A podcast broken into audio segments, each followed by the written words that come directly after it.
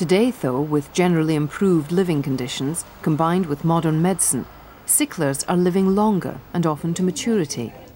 So the S gene is probably not diminishing greatly, although it will gradually become more dilute and spread through an increasingly racially mixed population. Sickle cell disease, however, remains incurable and affects about 75,000 people in the USA alone. Fortunately, the last 30 years or so have seen great advances in the way it is both treated and managed. The centre within the Children's Hospital of Philadelphia is one of 10 specialist units for sickle cell research and treatment in the United States. The centre cares for children with sickle cell disease from birth up to the age of 18, and they take a comprehensive approach to the care of their patients. This involves a multidisciplinary team to address both the medical and psychosocial problems that sicklers face. The only preventive treatment we have deals with the infection. We know now that uh, children with sickle cell disease, when given penicillin twice a day, uh, can actually um, be helped to prevent the occurrence of pneumococcal infections. These pneumococcal infections are the leading cause of death, especially in the first three years of life. So that's one of the main treatments that we have in the young children.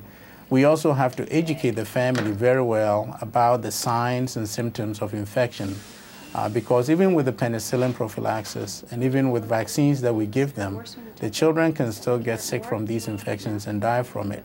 And one of the more important things that families can do is to understand this risk and to rush children who show signs of infection to the hospital so they can be treated.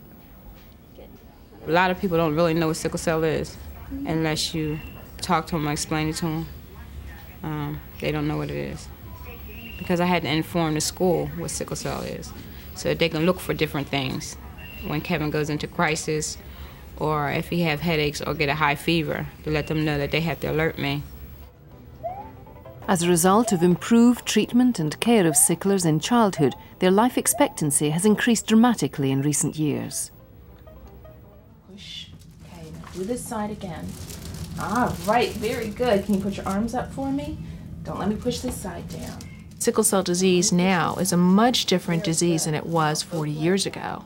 Within the last 40 years, we've understood and realized the importance of penicillin prophylaxis. We've understood the importance of newborn screening and early identification.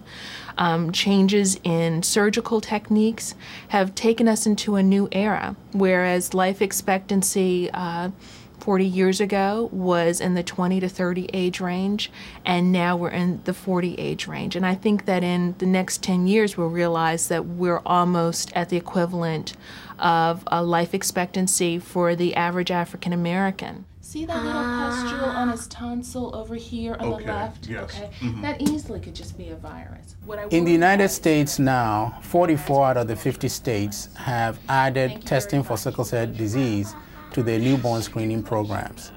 So this is a program that we think is very important, and we really believe that throughout the world where sickle cell disease is common, newborn testing uh, programs should be implemented.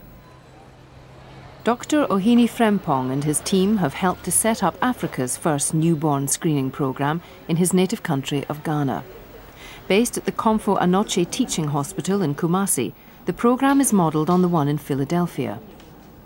They hope to identify sicklers at birth and improve the treatment that is offered to them, as well as to find out more about the way the disease develops in African children. The idea was to pick them up very early.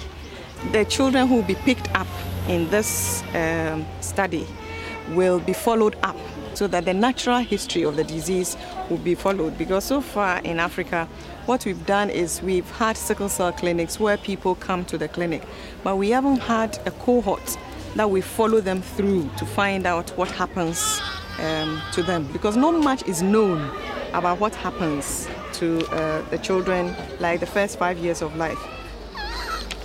We do screening both for newborn babies and then for babies at the World Baby Clinic because in Kumasi about 60% of the babies are delivered by a trained health worker.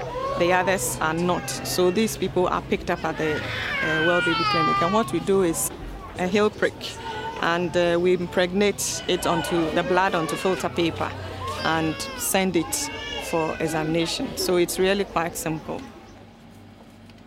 The blood samples are sent to labs at the Noguchi Institute in Accra for analysis.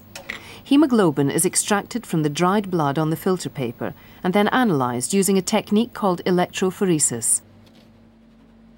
An electric current is passed through the samples, which makes the hemoglobin travel across a gel. The different types of hemoglobin travel different distances and can be compared against a control and identified. We have screened about 27,000 babies and we've had more than 500 with sickle cell disease. So we've found out that about 2% have sickle cell disease.